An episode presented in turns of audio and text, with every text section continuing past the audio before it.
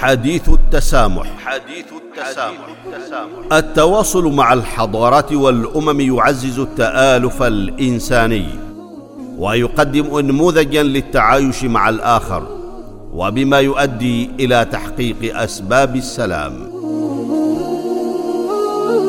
حديث التسامح برنامج يعده ويقدمه معالي الدكتور محمد بن سعيد المعمري وزير الأوقاف والشؤون الدينية، ويأتيكم يوم الأحد من كل أسبوع في الساعة الحادية عشرة صباحا. حديث التسامح. التسامح.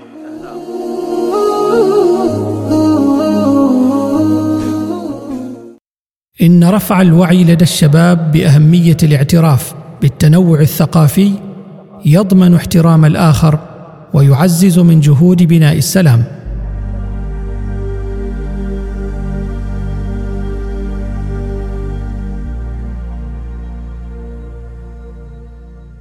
بسم الله الرحمن الرحيم.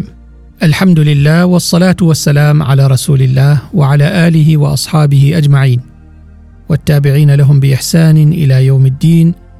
المستمعون والمستمعات الأعزاء، السلام عليكم ورحمة الله تعالى وبركاته، وأهلا وسهلا بكم في هذه الحلقة الجديدة من حلقات برنامجكم حديث التسامح. وتتناول هذه الحلقة عنوان الثقافة ومسؤولية الشباب، فأهلا ومرحبا بكم.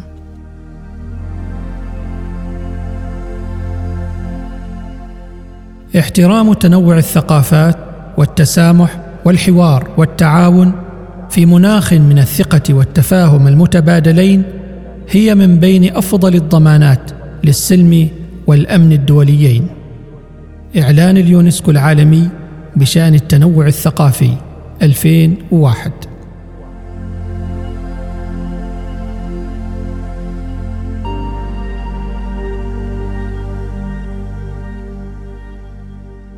إن التحول الرقمي والتحضر والهجرة في عالم اليوم كلها عوامل أسهمت في التقاء الثقافات وتواصلها مع بعضها البعض، وجعلت التنوع الثقافي والعرقي والديني سمات كثير من المجتمعات المعاصرة في عالمنا اليوم.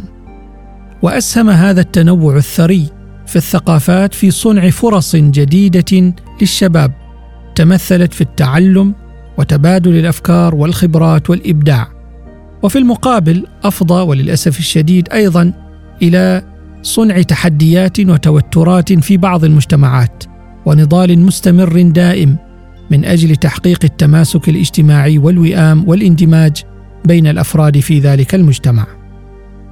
لقد أصبح جيل شباب اليوم جيلا عالميا بفضل أدوات الإعلام الرقمي ووسائل الاتصالات الحديثة، وهو هذا الجيل الذي سيتطلع إليه العالم عما قريب في المستقبل لإيجاد حلول جذرية لمشكلاته وتحدياته البيئية والاجتماعية والاقتصادية والأمنية وغيرها. وليتمكن الشباب من المشاركة الفاعلة اليوم والبناء المستدام غدا، يجب عليه أن يدرك حجم المسؤولية وأهمية التحلي بالقيم الإنسانية المشتركة كالتسامح والتعايش والتفاهم والحوار وغيرها، ليتحقق المؤتلف الإنساني بين أفراد العائلة البشرية، وينعم الجميع في أي مجتمع بالاستقرار والازدهار والسلام.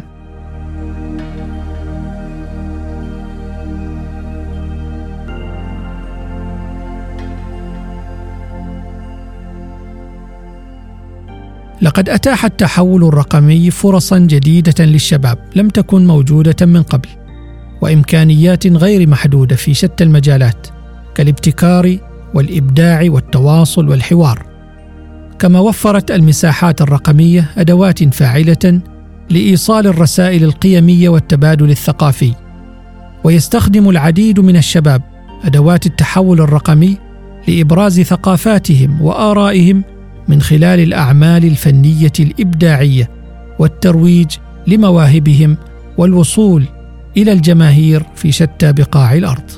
وفي الوقت نفسه أثار التحول الرقمي تحديات جديدة كذلك، منها اضطراب المفاهيم القيمية وانتشار المعلومات المغلوطة والشائعات وخطابات الكراهية والإقصاء والتعصب، كما سهل التحول الرقمي ظهور منصات تستهدف الشباب والتحريض على العنف والتمييز والاستقطاب، مما يوجب على جيل الشباب اليوم التسلح بالقيم والفكر النير والتحلي بروح المسؤولية العالمية التي تدفعه نحو المشاركة الفاعلة في بناء المجتمع والوطن والمساهمة في الوقت ذاته في نشر الخير والاستقرار في العالم.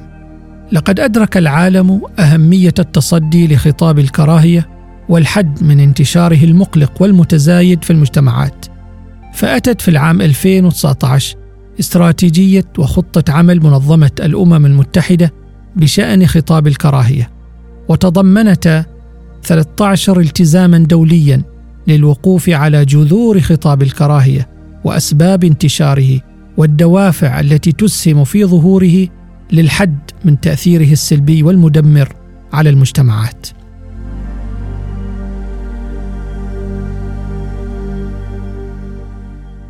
إن الثقافة والممارسات الثقافية هي موارد لحشد الانتباه إلى الاهتمامات الملحة ومعالجة النزاعات والتوفيق بين المتخاصمين ومقاومة الاضطهاد وإحياء ذكرى الماضي والتخيل وإضفاء جوهر لمستقبل أكثر ملائمة تحفظ فيه الحقوق.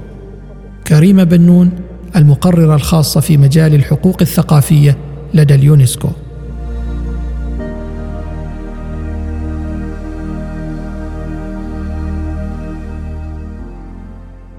أيها المستمعون والمستمعات الكرام، يؤدي تهميش دور الشباب وإقصائهم وعدم الاهتمام بتعليمهم وتثقيفهم وإشراكهم في بناء المجتمعات إلى وقوع الكثير منهم في العديد من المجتمعات في الدوامات القيمية والفكرية والأخلاقية التي تثيرها منصات التواصل الاجتماعي، فيغدو الشباب أدوات في أيدي المحرضين وتوجه طاقاتهم وإمكاناتهم لهدم الثقافة بدل بنائها، وهدم القيم المجتمعية وإضعاف الأمل بالمستقبل في نفوسهم من خلال زراعة اليأس والشعور بالعزلة، مما يضعف بدوره التماسك الاجتماعي والاستقرار الأمني والسلام. وفي ظل هذا كله، فإن الواقع لا يدع مجالا للشك بأهمية إشراك الشباب في الثقافة وبرامج بناء الوعي وتعزيز القيم، لتزويدهم بالأدوات الثقافية والقيمية والحضارية المناسبة لمكافحة الظواهر السلبية في الواقعين، الواقع المعاش والواقع الافتراضي، ليكونوا الصوت الذي يدعو إلى القيم الإنسانية المشتركة، يتصدى لدعوات التمييز والإقصاء والتحريض وخطاب الكراهية، ويتعاون من أجل المجتمع وتماسكه وازدهار الوطن ورقيه.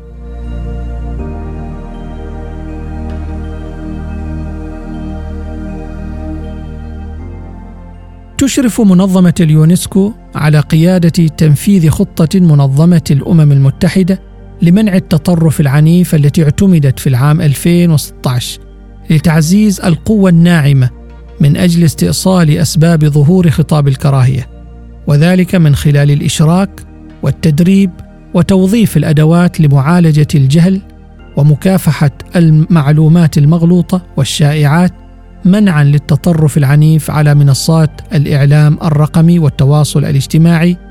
وتهدف خطة منظمة الأمم المتحدة إلى بناء قدرة المتعلمين على الصمود أمام التطرف العنيف.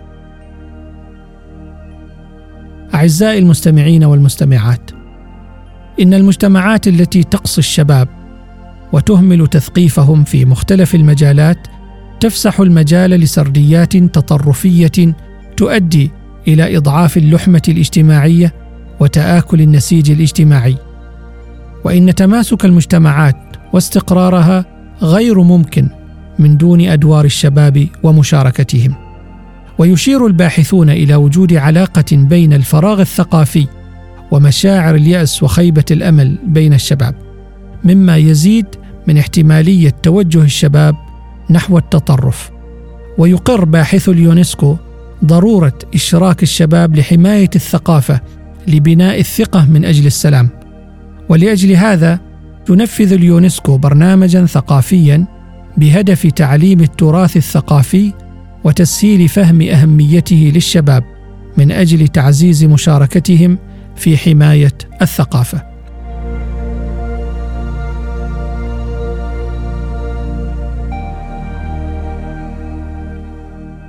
ختاماً، يجب أن يعي الشباب حجم المسؤولية القيمية التي يحملونها وأهمية أدوارهم من أجل مجتمعاتهم وأوطانهم، فهم عماد الأوطان في الحاضر ومستقبلها القادم المشرق. إن رفع الوعي لدى الشباب بأهمية الاعتراف بالتنوع الثقافي يضمن احترام الآخر ويعزز من جهود بناء السلام، وليس أسوأ من التوجهات التي تروج لفكرة أن التنوع الثقافي تهديد لاستغلاله في الخلافات والصراعات، بينما تخبرنا الحقائق بأن التنوع الثقافي أصل في هذا العالم، وهو شرط من شروط الاستقرار والسلام. يقول المولى سبحانه وتعالى: يا أيها الناس إنا خلقناكم من ذكر وأنثى وجعلناكم شعوبا وقبائل لتعارفوا إن أكرمكم عند الله أتقاكم. نقف عند هذا الحد ونكمل الحديث معكم في جوانب حديث التسامح في الحلقة المقبلة بإذن الله. حتى ذلك الحين نستودعكم الله، والسلام عليكم ورحمة الله تعالى وبركاته.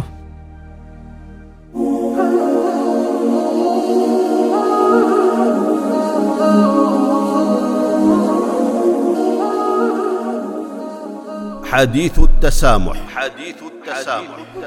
التواصل مع الحضارات والأمم يعزز التآلف الإنساني ويقدم نموذجاً للتعايش مع الآخر، وبما يؤدي إلى تحقيق أسباب السلام.